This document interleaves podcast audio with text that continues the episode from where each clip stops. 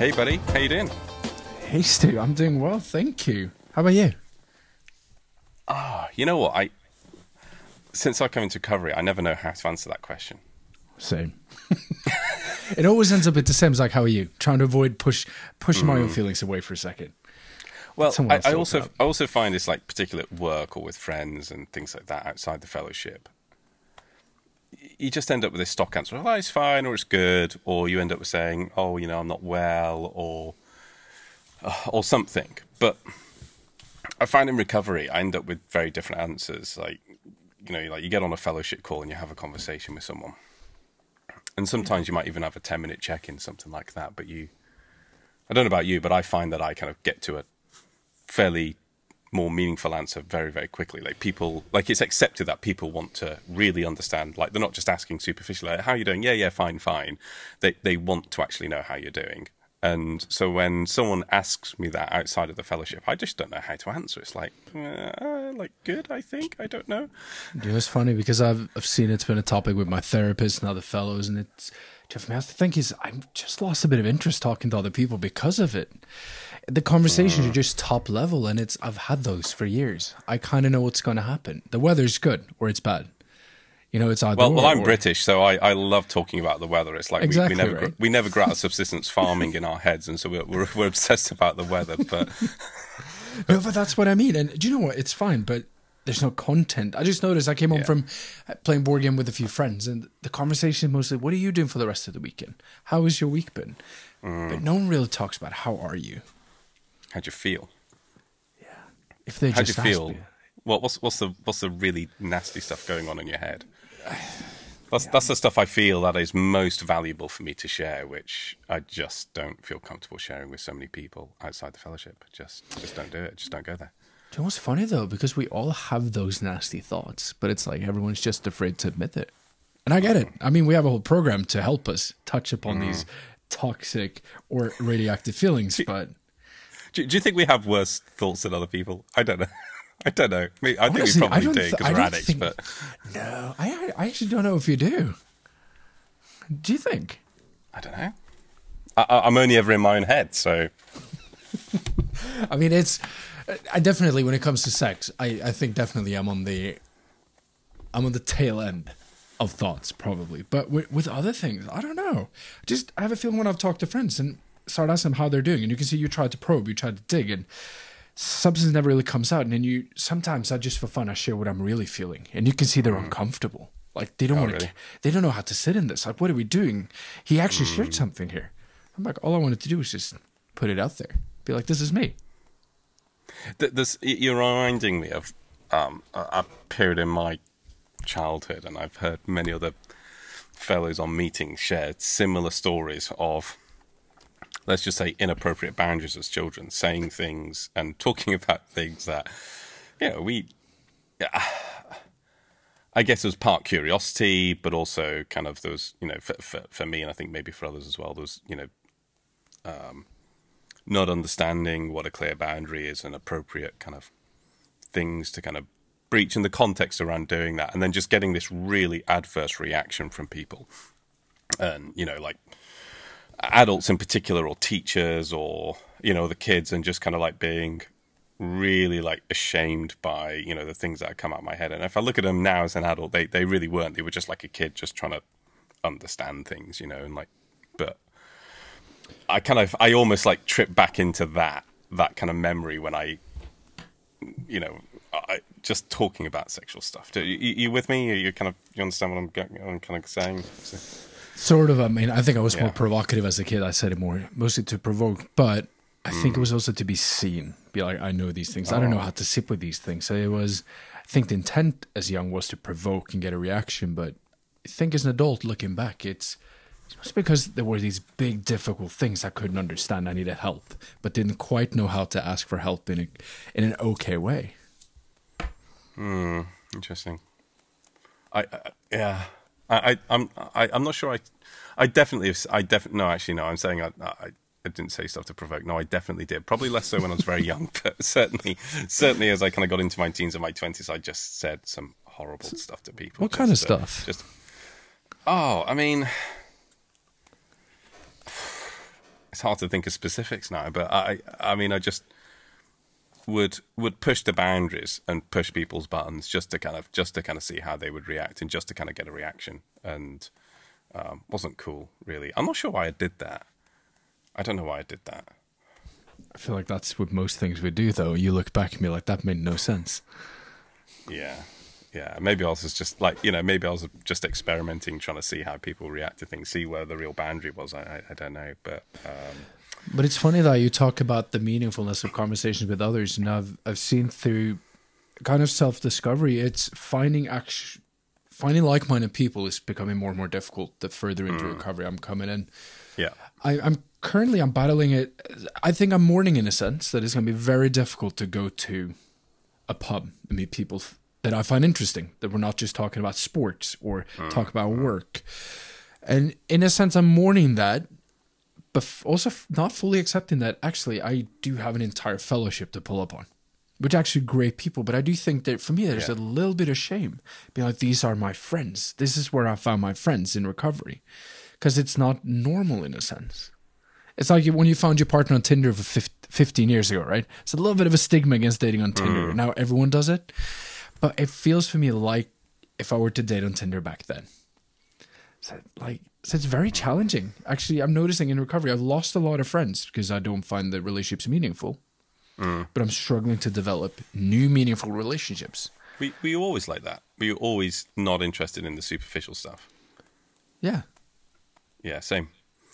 Same. I, I, I never was one for small talk, and I, I've I've learned it as a skill, I guess, and like an adaptive behavior, for want of a better phrase. But not my natural style at all, and I, I kind of just don't see the point of it in a lot of ways. And, and, and in some ways, it's okay. It's like you know, there's maybe I've kind of over indexed. There are times and places, obviously, just for light-hearted chit chat. Like you know, of course there are, but um, just just to have that as the predominant conversation in my life, just yeah, I, have just never seen it. And and I think as well as I, I recoiled a lot against that in, in a lot of my friendships. I, I really wanted to have meaningful conversations. And because I wasn't getting it, I would overcompensate. So I'd really drive conversations to try to have something meaningful or to try and steer conversations out of stuff or belittle, even worse, belittle and put down just the light-hearted conversations, which people were perfectly enjoyable having, or maybe they were, maybe they weren't. But that that was what I was experiencing at the time.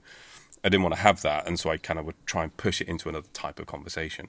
And yeah, it's was was often left coming away with those conversations of that was that just felt a bit hollow. And i also feel like i tried to manipulate the conversation into something else and then was disappointed with it. And and so it was a double it was a double hit in a way. It's like i was disappointed but also i manipulated it and tried to change the conversation in a way that perhaps people didn't want to go to. Or the other thing i did is i just just would sit there and just not really engage very much just thinking about other stuff because it's like, what, what am I here for? You, you know, and um, probably just over indexed on it. And I, I, strangely enough, actually, in some ways, now I'm in this fellowship and I have lots of meaningful conversations. I have this duality where I still seek those conversations with other people, but I'm less.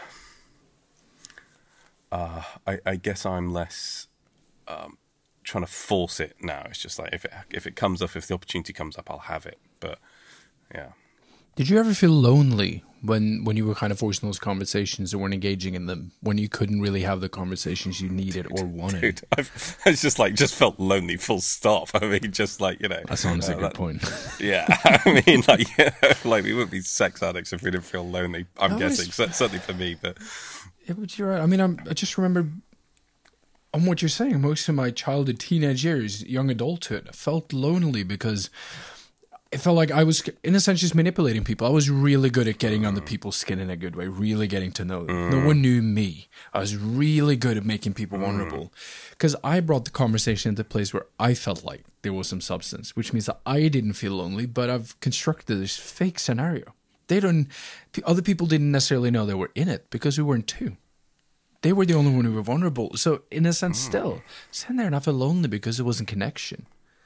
You you just said something really interesting there to me, which was you you felt lonely, but you uh, and you were trying to provoke people, but you they didn't actually know you.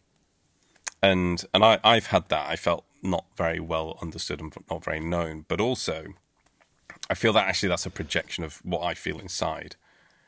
Because for a long time, I denied the my kind of true nature. I denied who I really was. I didn't really know myself. And I, as you're saying that, I'm thinking I felt that, but I also feel that that was my projection onto other people. Like they don't know me, but actually the truth, that the the reason why that was important to me is not because other people don't know me, because there's several billion people on this planet, and and most of them don't know me. That's shouldn't be a problem. The the real problem is I didn't know myself. Yeah. I wasn't honest with myself. I didn't. I it was this. I did, but I didn't want to look at it, and so I wasn't prepared to look at myself. I didn't want to look at myself and know who I was, and so I didn't go there. And then it kind of, I, I guess it when it, when I'm faced with that in a relationship, it's a reminder of that mirror of what's inside for me. It's a good point. I don't think I've ever viewed it that way, and it's fascinating hearing you say that. And it, it's true. I mean, up until recovery, I didn't even know what feelings were. I, I thought I knew what feelings was. There's either extremes, you know, extreme happiness, mm. extreme sadness. But as working through recovery, I mean, I'm starting to see. I'm actually starting to see the complexity of who I am, and I thought I was always mm. so simple to deal with. But I mean, I, I was always. I think I always just scratched the surface, kind of on the back of your point there mm. kind of projecting that I didn't know myself onto others, and it's. I think that's the fun bit of recovery. I mean, it's really challenging, but it's opening up these small nuggets of knowledge. I, I, I oh, it's just interesting what you're saying about feelings. Um, Which one of them? All of them?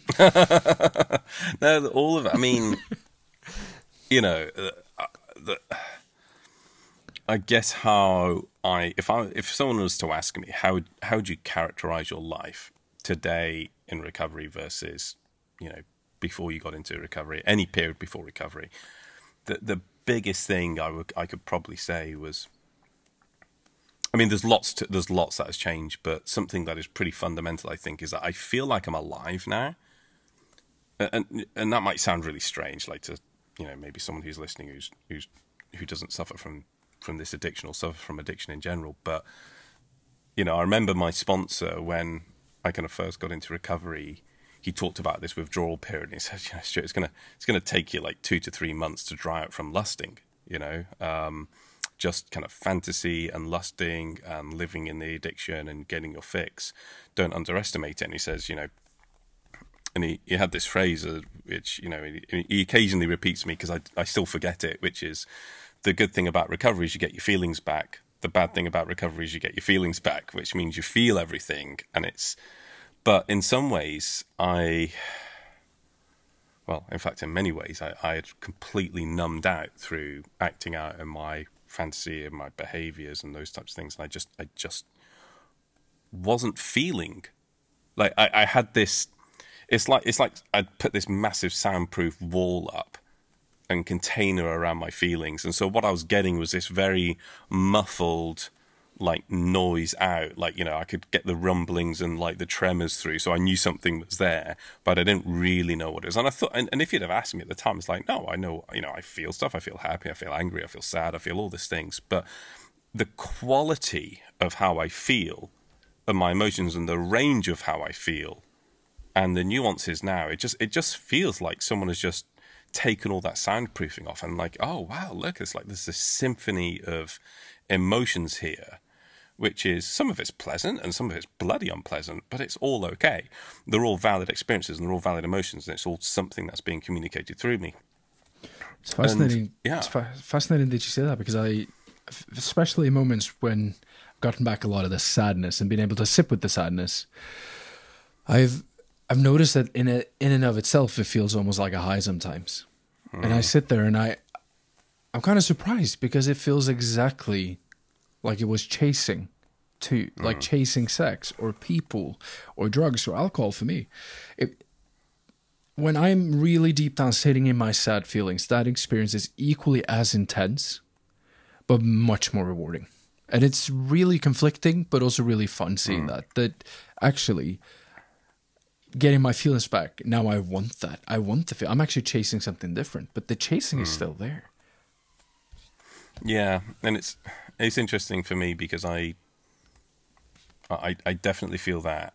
Um, as you're saying, uh, as you're saying those words, I'll also have moments where it, it still feels overwhelming, and and it's strange because I, every experience I've had of this is that the feelings actually are always manageable. They're always I can always handle the feelings. They can be very intense. They can be very unpleasant at times, um, but I can always handle them. And feelings don't, emotions don't kill you. Thoughts do. Thoughts are bloody dangerous. You know, I get a thought in my head and I run with that and I get a stupid idea. You know, it's a bit like, you know, if you're really depressed, the depression won't kill you, but the thought of killing yourself will. You know, the thought is bloody lethal. The emotion itself isn't. Um, but it's not. I'm not programmed that way. I'm not, you know, hardwired that way. That's like that's not a natural way for me to think. That's not my default thinking. I've, you know, actually takes a lot of awareness, I guess. I think it's awareness is probably the right thing because once I'm aware of it now, I can, I can sit with it more comfortably and I can be with those emotions and, and remind myself that actually this is all just kind of the way it's meant to be and it's it's kind of okay and um, and relax a bit. But do you know that's actually something I've envied with you for quite a long time, and because it I get those feelings of hopelessness and despair, and I mm. I feel it's all consuming. I subconsciously I don't know how to sit with it. I mm. might acknowledge it and then sit with it for a second and kind of resolve it and then step away from it, but then it sneaks back in very mm. quickly, very subtly. It can happen several times in a day. And I still wish I managed to figure out how to sit in those painful feelings. So it's funny, sometimes mm. I seek feelings which are difficult to deal with, but I know them. I, I can accept them and have them, but it's the feelings I don't want to deal with. I'm still struggling to have because yeah. I don't yeah. want the experience I don't want to have. Still, oh, I'm an addict. You're, you're, doing step six and seven right now, so this is perfect. Moving on to step eight and nine, so it's going to be even better. no, but it's, it, you know, the, the, the the thing I've, I think the thing that probably helps me the most in my mind is that um, fighting emotions and is is a bit like standing at the edge of a set of rocks and having the waves bash you around. Right, that is relentless. It is overwhelming. You're never going to win that battle and you're going to be sore and you're going to be bruised and you're going to get salt up your nose and in your eyes and it's going to sting and you're going to slip off and crack your head and like you know like swear a lot and then you kind of climb back on and you're going to get bashed down again and it's hard to pick it like it's just exhausting. And that that motion of those like that resistance is so so hard. But if you just let go and jump into the sea and you know there are no you don't feel the waves under the sea. There is no bashing around. There's nothing, you know, like there's all of that just goes when you're in it. Like you know, just kind of that overwhelmingness feeling. You're just going, okay, fine, overwhelmed. Just just bring it on. And it, it, it feels in a similar way in my mind of, you know, resisting. You know, it's funny. Uh, you know, we were talking earlier on about that honesty of really looking at ourselves and knowing ourselves. I always knew who I was. Like, how could I not know? really. How could I not know? It's it's always inside. Like I've done this stuff, done crazy things and ugly things and um, the thoughts, and but I partitioned it off in my mind and segmented it and partitioned it off, and you know, I, I I don't know if you've ever had this experience, but I heard I've heard some other fellows talk about this as well. Is I've almost had blackouts through acting out of, you know, I was doing acting out behavior, and then, you know, end of the day, I you know, and I'll think back on things. I couldn't I couldn't actually remember what I did in that intervening period. Yeah. And so I've kind of partitioned this off in my head and and resisting the knowledge of who I was and not looking at that and the fear of who I was is like so so much harder because it's like it doesn't change anything. It doesn't change who I am. It's it's always there. Like the the actions that I've done, the way I've behaved, the way I've acted, the thoughts in my head, how I felt about things, none of that has changed. I've just looked at it. And as soon as I looked at it, all that fear, all that resistance, all that mental energy of fighting that just goes. You know, it just goes completely. And, it's, and you know what? The truth is never as hard as the imagined truth. Because you always know the truth, right? But it's the imagined like it's like it's the monster that sleeps under your bed when you're a kid that is flipping huge, and then when you turn the light on, it's like you know, or you know, you see some dark thing over in the corner, and it's actually it's just your dressing gown hanging up on the back of the wall or whatever it is, but it looks this really scary thing, and the truth of it actually in the light is never as never as scary, and it's never as hard. Do you know what's fascinating? My sponsor once said that, you know, when you fantasize, which is essentially worrying about the future, it's a different kind of fantasy. He was saying that, you know, it's the details are never there. You might see exactly what you want to see, but the rooms, the actions going in, it's kind of, have you thought about the colors on the wall? You you really just mm. focus on minute details in your, fa- or like one minute detail in your fantasy. But in the present, you have all the color of the world, right? And for me, I've, I've realized why that was very, very helpful was that I like to know a lot to have a little bit of control because it makes things a little bit more predictable for me. Mm. What I didn't realize until he said that is actually there's so much more detail in the present hmm. than worrying about the future. So actually, if I need to look for things that makes me feel safe, it's probably just here right now because here I can hmm. see everything. But then when you start worrying, when you don't trust that things can be better, or no, when you don't trust that things are the way they're meant to be, and you start making up other scenarios in your head, hmm. the world gets very scary very quick. Yeah, I, I've I've had a similar conversation with your sponsor as well. I think on this as well. It, it, it, the the the notion that you, you know, if you think about the richness and the unlimited creativity of this universe that we live in, and the idea that my tiny little brain, in comparison to the size of the universe, can hold a match to that richness is just like like just no it just can't. And so yeah and so i can try and create a fantasy in my head or even try and recall something in the past but it is never as rich as this real moment. And and i had a um, you know, I had a, a, a quite an intense retreat couple of couple of weeks back, which which which you know about, and um, I, I I've been on this journey for quite a long time, actually, a personal development journey, probably a good kind of thirty years, something like that, and um, and within that, there's been some a lot of spiritual components, and I've you know tried a lot of different things and explored a lot of avenues from you know some very practical stuff around therapy to more kind of like spiritual things and you know meditation and all sorts of other stuff. And i i just had this moment of clarity on this last retreat which was um i i've got this wrong. I've i've i've got this wrong for last well all my life that i am not going to transcend through this magical door and not be me on the other side of it I am me. Like that. Like if I transcend and become an enlightened individual and a, whatever it is, which it was this kind of thing I've been chasing, I'm still going to be me, and I'm still going to have all that stuff in my head and all those thoughts and emotions and all of those things.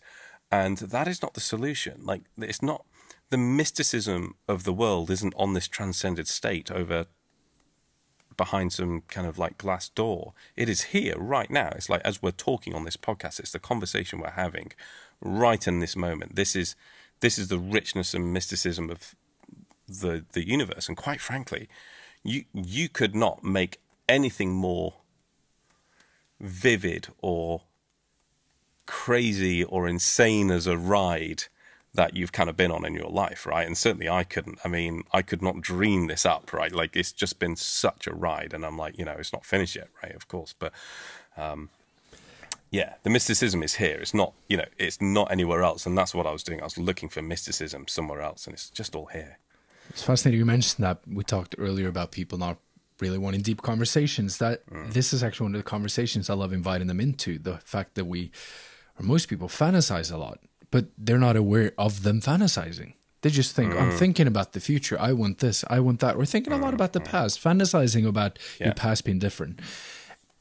That's not an addiction conversation per se, but you bring that in. And then I've what I've seen is a lot of people haven't thought of that before that actually they try to just create control in their own world the best they can by fantasizing future past things they want things they don't want but actually in their own existence in that moment yeah there's a lot of things they see they don't like but actually most things are okay mm. more often Well- than not Well, well, I, I love Eckhart Tolle. He says this kind of phrase of when you're when you're worried about something, just when you come into this present moment, what problem is there now? Right in this moment.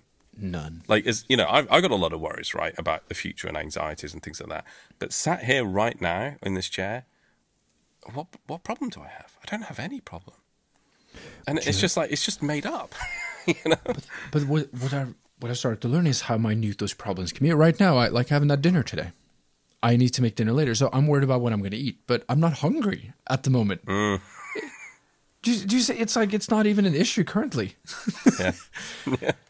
And Yeah, you know what? I, I guess what you're always going to need a, need to eat at some point, and you're always going to be hungry. That's guaranteed, right? Exactly, but it's those I'm finding the big things I'm aware of. Me stressing about work and life. That's in the future always. But those small things in my day to day, they steal. They steal time. They steal mm. joy. And they steal my ability to sip with my difficult feelings. Because if I'm really grounded in the present and I have bad feelings, nothing's scary. Because that's the feeling's just there. There's nothing more to it. If I start introducing the future to that feeling, oh my days. You you said you said something to me a while ago, which is which has stuck with me, which is um because because I think we we've got fairly similar minds, and we, we we've both done some military kind of service as well, and um, uh, that actually when the when the world is falling apart, actually you know we're, we're we're all right. Like we're not panicking. Like when things when the shit is actually hitting the fan, it's fine. It's when it's not. That's and and it's uh, when you're saying that I about these little things when there are really big problems in my life. I tend to find them easier. I just kind of go, well, I just like I just can't figure all this out, so I'll just do this. I'll just move the step forward. I can do that, and I, I'm just a lot more pragmatic about how it's going to turn out. And it's the small stuff. It's the little nuancing. It's like someone didn't put this header on this document in the right bloody font, and it's like you know, it's like Times New Roman rather than Arial. You know, it's like I, I worry. Like that's the kind of stuff that I worry. I'm like, what am I doing? You know, it's just like this stuff is so trivial, but it's like it's I don't know. It's it's strange. It kind of like it's Create issues in your present, right? yeah. I think so. Yeah, I, I don't know what it is. But it's like the small stuff gets to me more than the big stuff, and it and it really shouldn't. I just like it really really shouldn't, and I don't know why. Do you know what? I've started to realize a lot with currently I'm in a role where I'm not super satisfied. So I got to work a lot on hmm. me to be happy in it. And it's fascinating to see hmm. that is every day I come in, it's just a mental shift. I can walk in and be annoyed at Arial over Times New Roman, or I can just remember it doesn't matter. Most things actually in the day to day don't matter. Do do a little good here and there, hmm. show up, smile. Everything else actually works out, and it's it's when I say this out loud, it's like yeah, of course. But actually, in the day to day, most days I show up, I'm worried. I'm stressed about the Times New Roman, but the few days I manage to not be, and you suddenly see how trivial things are, and you see other people how attached they are to these small problems. It's really fascinating, and it it's a little bit sad too because you can then see there's a lot of people here who just I don't know why they're trying to find issues, find things to look for, to put their mind to. But Do, do you no think it's a lack to. of meaning? I mean, that's what's going through my mind. Is that Oh, if that's a big if I had a life that I felt was that my day to day activity and my work, my vocation, career, whatever whatever label you want to put on it that fits you, if that was really meaningful for you, would would would you get stressed by this small stuff? And and so if you don't have that, you're looking for meaning, and it's like okay, well, I need to add value. I need to do something meaningful, and so we we we start scraping around in the chicken feed. I, I don't know. I, I, no, no, yeah. I, I hear what you're saying, but it's again. So what are you looking for? Is that perfection in a role? Because even if you had your perfect role, would you at some point be like, "Oh, the admin side of it you don't like, but you got to No, do it's some not about or could be, perfection. No, it's not a perfection role. It's it's it's a meaningful role. It's something that, um, it, it in a way it. it oh, let me try to find a better way of saying this. If you had a role that, um, really felt that your life was worth had been worthwhile. Let's let's put it like that, right? And that manifests itself through your work. Would you care about Times New Roman? I think again, I'm going to go back to my answer. I think it depends. Again, on your mental state, because what if you really like 90% of your job it gives you meaning, it gives back to the community, it gives you purpose, right? It does something good for the world. But the last 10% you hate. But you got to do the 10%. Now, say if the 10, the 10% of your job is just tiny tiny fraction of your work per week, you're fine with it. What if the 10% of your job is actually a big part of your job? What do you feel about your job now? See, so again, I, it's it's a mental yeah. shift. If you walk into this, and I a lot of the times I work in work is like, oh, these things I really don't like, but you know what? It's okay. I can breathe. I can just work through them. I don't need every second of my life to be special. And mm. that's kind of because I've been chasing the perfect job for a long time. And I've changed between like healthcare. I've been in the military. I've been in the hospitality service. Now I'm, I'm working in um, the private sector, and it's I don't know if it exists. I worked with people, worked no. with numbers. At the end of the day, it's it's all a means to an end. Is it not? Well, or does well, that minimize see, your point? Because it could. well, I kind of you know if if all of these different career paths have been for you a means to an end, what is the end? No, don't get me wrong. Say when I worked in healthcare, I worked at end of life care. So that that's the mm. most meaningful job I've ever had. So what did that entail?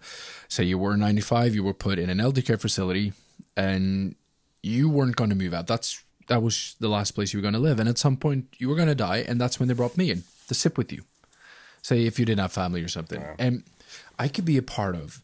I've I've almost find that's the second biggest event in your life. You get born, that's a big one, and mm. you die, hmm. that's the second big. It's huge.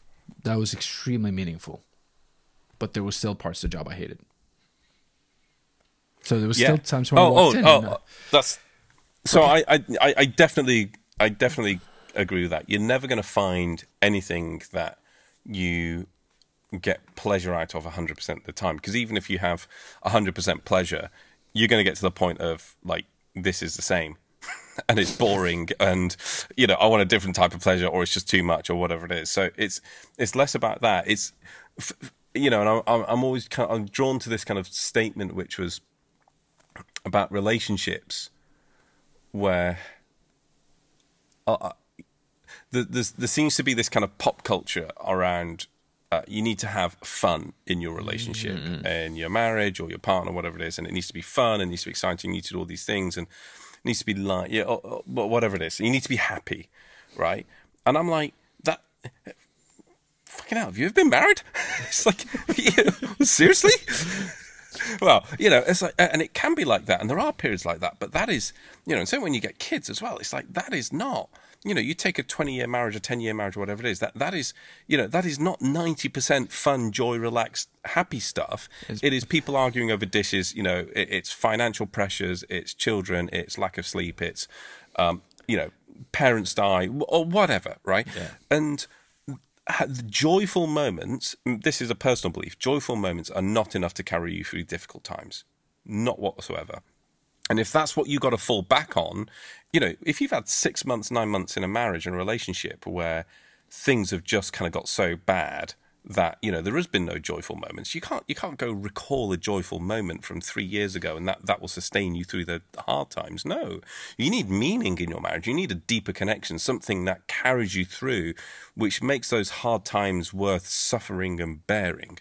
Right, and and so I think what you're saying is lines up with that in in terms of a career. Is that you were doing something that you sounds like you felt was very meaningful you and so the, you'll tolerate the 10%. It's like, I don't care about the 10% because I'm doing this 90% stuff, which is, and you could probably, if, if that, also, if that 10% stuff, if it wasn't 90%, it was more like 10 or 15%, and that was so meaningful to you, you'd tolerate 85% of garbage as well, right? Sure. Because that, that 15% is gold, and you just go, well, I'll tolerate all this other stuff because, I, uh, you know, this thing is really, really meaningful for me.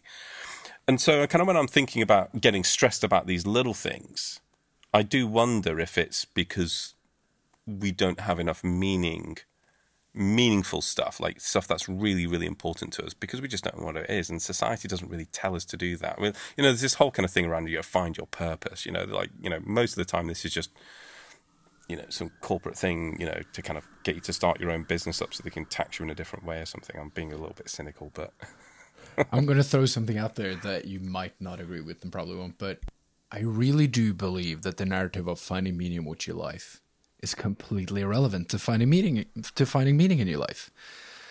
Because it's we're all part of this grand cosmic kind of adventure.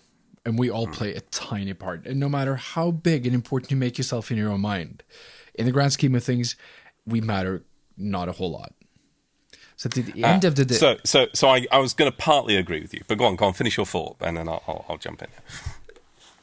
So at the end of the day, I, I do believe those people who chase the meaning kind of forget that actually the meaning, bring it back to the present, is just be okay with what you have. You can, yeah, you can work for other things. Cool. You, of course, you're going to show up and do a good job and help others and be kind, and that will hopefully transpire into something great for you. But you only have the present. So that mm-hmm. meaning you're searching for is in the future. And if you're going to keep looking into your own head and fantasy and not find it there, even, you might as well start looking in the present about what you have, even though it might not seem meaningful. So, I, I, I, I kind of, uh, I, I kind of agreeing and also partly disagreeing in my head, as you say. So, I, I agree that if if you are looking for meaning that isn't in your present moment, then yeah, you, you're lost because you'll never have it. I, I, definitely agree with that. Um, uh, uh, uh, there, was something I think again. I'm, I'm, going to quote Eckhart Tolle here. He said something which was really. I think it was in, in a New Earth in, in that book, and he said you've you've got one you've got one meaning. You you got one purpose, which is to awaken. That that's kind of how he phrased it. And he also described an inner purpose and an outer purpose. So your inner purpose is to awaken, and your outer purpose is the outer expression of that in your life. Uh, my my kind of sense on it, or my personal view on it, is that the meaning of our life is to experience, and whatever it is you're experiencing, that is the meaning of it. Uh, yeah, and and we we're always looking. This is what I mean. Like the mysticism in it isn't elsewhere it isn't on the internet. It isn't going to be in your next job. It isn't going to be on the next promotion or the next relationship. The meaning is in the experience you're having now. And people go, yeah, I don't want that. And they chuck it away and they look for something else and they keep picking it up. It's like, no, that rock, don't want that one either. It's like, that's, that is it. You've got it in your hands, but we don't see it and we just chuck it away because we're looking for some gold and we haven't cleaned the rock off to go, oh, well, actually, yeah, there is gold under there. It's just, just covered in mud. And, and so for me, meaning is to experience fully and presently that richness and mysticism of life, like right in this moment. I say, just as we're talking in these chairs right now and having this conversation, this experience here in this moment is exactly what it's meant to be, and it's we, you know, and I'm kind of going to go slightly into my own kind of personal philosophy here, which is I, I believe that we as individuals are here to have the universe express a possibility of life through us. And and so if we go through life not fully living and present and awakened to that possibility, we're kind of missing the point of why we're here. Yeah. And I do know and it's I love that you brought that in because I I know as a recovering addict that when you said that a few weeks back, it, it made my entire mind and perspective shift all at once because I thought for so long, you know, in recovery, they always talk about leaning on your higher power, give it away. In a sense, it's just like trust that the world will work out for you in one way or another. But I still struggled sitting with the difficult feelings. When people said just give it away, I was like, I can't, I can't give it away. I'm sitting with it. I can, no matter how many times I say, please take these feelings, I was still sitting in them. But actually, looking at them in the way you're describing them, you know, it's experience you're supposed to have. That's the that's the fun of life. Yeah. That's the your that's your unique experience, which no one else mm. will have, which is actually yeah. quite unique. And I was suddenly like, yeah. oh, actually, there's some value in this difficult, like these difficult feelings I'm having. They're not just awful. I'm suddenly seeing value here. Mm. And like, that, and, and no one, no one can have the experience you have on life, right? Even though we're on the call together, my experience of this call is completely not you know not exactly you know not hundred percent different, but it is not your experience. Yeah, and uh, and and so we're really this. Like I feel like life is a massive gift to us of saying, here you go, you have an opportunity for your higher power for the universe, however you want to think about it, to express life through you. And you get a window, you get your own private cinema show just for Kris for your life. And that is such a it's a responsibility but not in a burdensome way. It is a honor to to do that. And and I think one of the it feels a very westernized culture that we have of curating experience. You know, we've got a whole tapestry, an orchestra of experiences to go through in life and emotions to feel and thoughts and experiences. It's infinite. And we go, no, no, no. We we want this narrow little set of experiences over here, which are which we're going to call positive experience, which is a pleasant, and we like these because we we like the sensation in our bodies and we like how we feel in our bodies through that. And those are in effect the only valid set of experiences, you know. And and you you you know everything in our culture is about chasing those experiences. Buy something to make yourself feel good. Dress, buy this clothes, get this car. It'll make you feel good. You're special. You're worth it. It'll make you feel nice. It'll make you feel comfortable. Buy this food. It'll make you, you know, it'll satisfy you. And it's it's just the biggest false prophet of our society today, in my view, of just trying to curate this very, very narrow experience and, and almost kind of excluding anything else as a valid experience. And, you know, I think that's why we as addicts struggle a lot because, or society in general, if you want to make it very wide, but as addicts, it's you're seeking specific experiences and you kind of expect yeah. you, you kind of know what you're expecting i think that's the big thing mm. for normal people as well you go to disney world because you want a lot mm. of nice colors a lot of nice rides some mm. half okay food but that you know exactly what you, you know exactly some, what you're getting. Some pizza, some Mickey Mouse pizza shapes. Exactly. yeah, they're they're overpriced. Yeah, don't buy them. Yeah. but I remember when I there was a period in when I hit my rock bottom, so to speak, in recovery, and I told my wife everything I've done, everyone I've slept with, mm. every way I've hurt her without her knowing, everywhere I've hurt myself without her knowing there was there's been a button in front of me for years before that happened. Mm. And I knew I could click it. Clicking that means telling her and being honest and coming out completely. Be like, I have an issue. I cannot cope with my feelings. The longer I waited, the more nuclear that button became, and the more afraid I was to mm. touch it. But at some point, I smashed that button. I hit it so hard. It was nobody's business. And the funny bit is, my expectation was, well, now the world's going to implode. That's the nuke. That's it. Everyone's everyone's going to disappear. I'm going to disappear. The universe stop existing, and that's it. Actually, I got an uncurated experience. I clicked the button, and suddenly it was completely quiet in my head.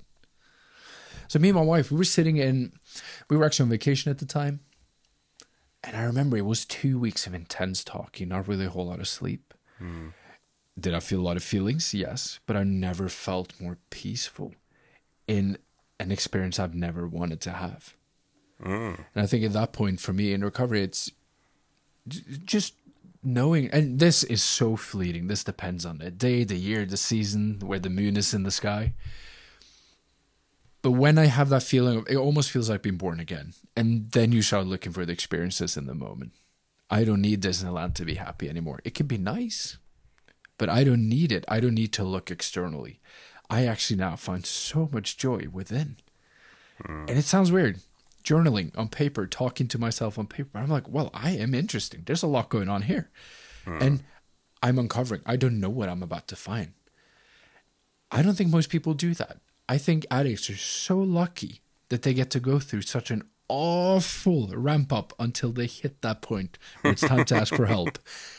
And then you actually have as most people as an adult, you have a chance to try again. And it's so much easier when you're an adult to try again. No. I, I, I, want, I want to bookmark your disclosure to your wife at some point. Maybe, maybe not today, but I, I am really interested to kind of because that seems like a pretty full-on disclosure, and I know there are different views on disclosure, particularly to a partner and it was like unprepared that. and it was but oh. she I, she got everything she got everything she asked for she because at that okay. point i was like i've had my say and mm. i'm done having my say i've tried look oh, i'm so yeah mm. i'm so i'm so smart that i've landed myself in this situation my smartest self did so mm. much dumb stuff that i completely let go that's the best thing i ever did let me hear yeah hmm. But that's tangential to the whole point of expectations of future and how people ex- like seek Yeah. one experience. But it's it's really mind blowing just sitting, not expecting anything, and just receiving what you receive. Kind of being grateful for what you get. Yeah, I mean, I I have to say that I I have been a very typical addict in terms of trying to control life, trying to control the set of experiences that I've had. Been reacted very adversely when they haven't turned out the way I've wanted them to turn out.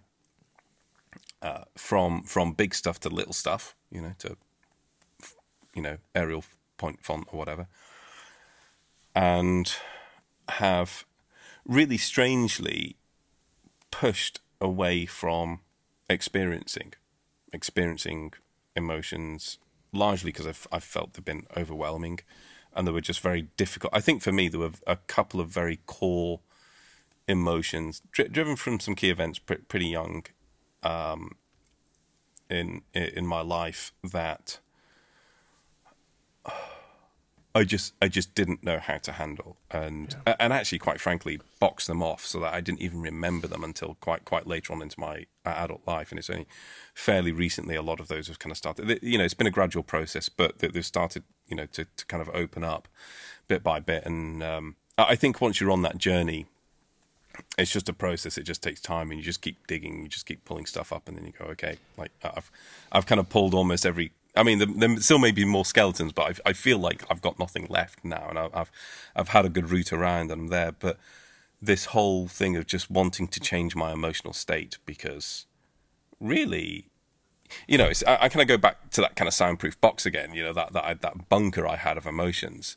I always knew it was there, and I could, and that thing was was gonna blow, right? And and and it would. It like you know, it would have the pressure valve would come out, and and that was my acting out behavior that, that that's my analogy of it now. It was I had this little nuclear reactor which was overheated. It was on meltdown.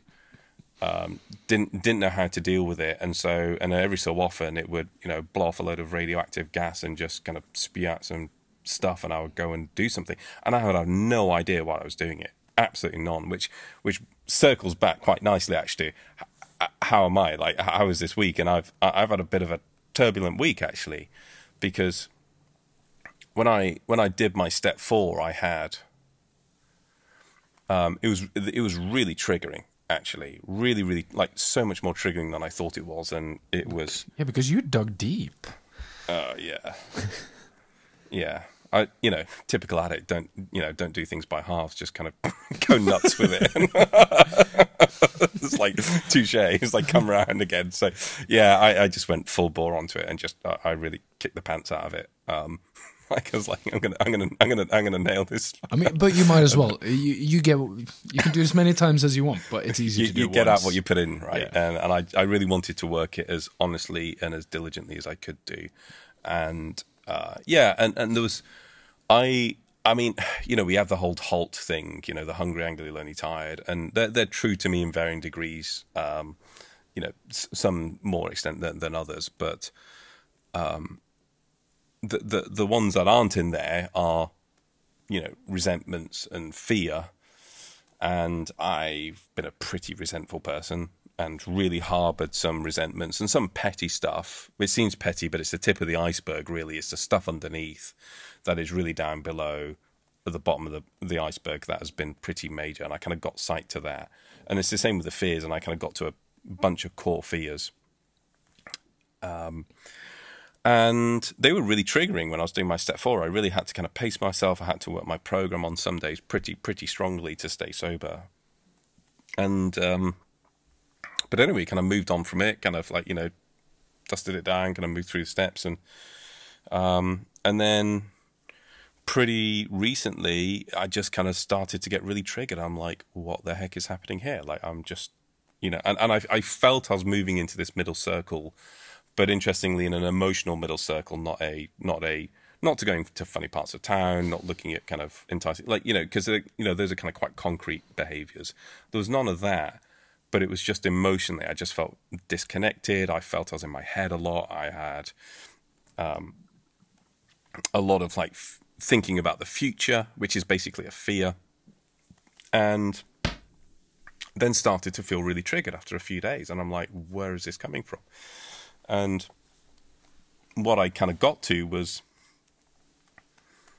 I, I realized that I had um, I, I'd resigned myself in my head that I would never be in a long term relationship again.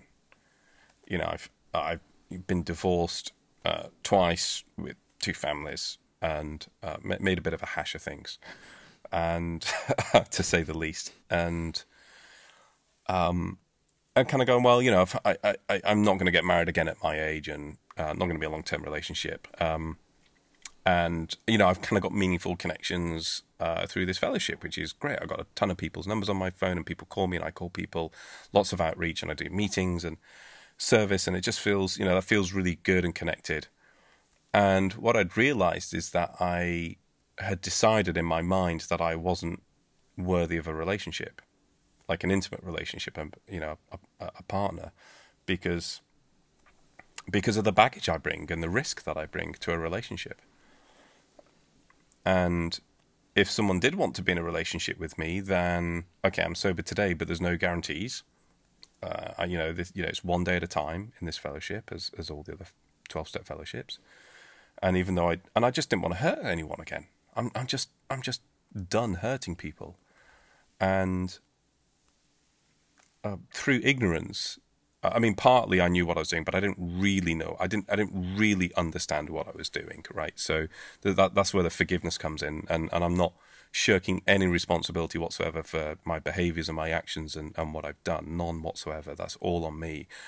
But also, there's some forgiveness in there because I I didn't really understand what I was what was going on. I was blind to my own processes, and and so while I'm sober today, there's no guarantee that I won't have a slip in the future.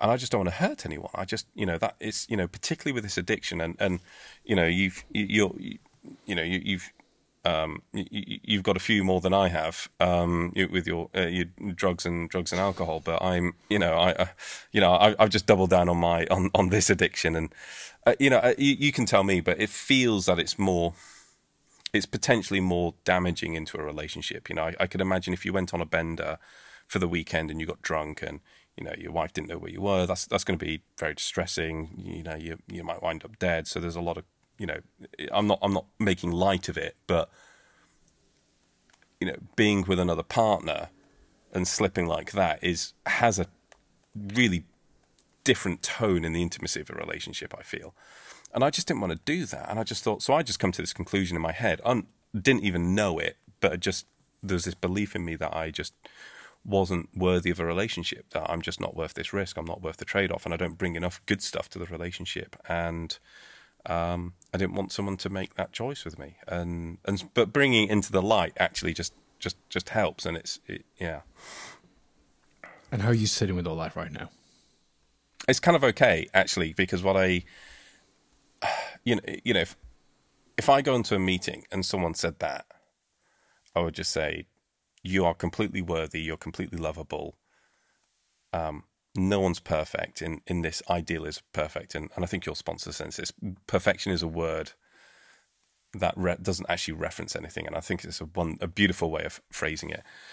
Um, and, um, yeah, I, uh, yeah, I was in some meetings this week. I did a lot of outreach and it just felt really good to bring it. Like once I had sight of it and I had an awareness of it, it kind of came out, and then I looked at it. It's like, okay, this is fine. But all of this stuff was triggering under the surface, which you know I had no idea of before. So yeah, I'm kind of very very grateful for it. But it's um,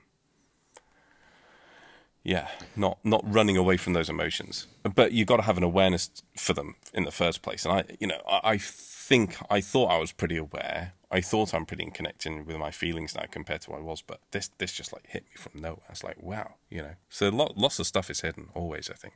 And to ask you a question that might be easy or difficult depending on, are you still sober? Yes, I am. Thank thankfully with my higher power in this program. Yeah, I am. Well and, done. Um, well done. Thank you. And and it's but it's uh, you know it, it's interesting because what we were talking about uh, before about experiences. When I kind of was slipping into that bubble, like I knew I was getting into trouble, but I didn't know what was happening, and I couldn't quite see. All I could see was just that I'm in this. I'm I'm going in the wrong direction, and it's not trending where I want it to trend, and a little bit of panic, actually, a little bit of fear of like where I'm going. and then when I when I think it started to clear and I started to get some clarity, and you know, th- this is why having chats with fellows and outreach is so so important because it helps us reference the problem space because when we're in the problem, we can't see the problem because we're in it. We are the problem. So just handing it over to someone just gives us that perspective to be able to understand and, and, see it in a different light. Even if they don't offer advice or anything, they just hold the space for us just to just to get some distance. And um, yeah, and so kind of at the end of the week, well, probably middle of the week actually, just started to kind of feel, yeah, I can see what's going on. It's now brought into the light and it just it passes. And it's like okay this is you know these are my core fears like they're always there. You know i'm afraid of being abandoned. I'm afraid of not being good enough. I'm afraid of being rejected. I'm afraid of dying. I'm afraid my life won't have meaning. Um, i'm afraid of physical pain like like extreme pain like being tortured to death like i'm you know and or you know i'm afraid that my loved ones will be hurt and i won't be able to help them. Like those are core fears for me. They're never going away because guess what that's life. Life is scary and it's got a ton of fear in it, and I can't control that stuff. And just kind of just accepting it. And so just bring it into the light, just like, okay, this is fine. I know it's there and I don't need to worry about it. You know, I, I just surrender it off and off I go. But and on that note, Stu, an hour is just flown by. It's been an absolute pleasure chatting with you. I'm really looking forward to next time. Have a good rest of your week. Likewise. Thank you, Kris. Um, till next time.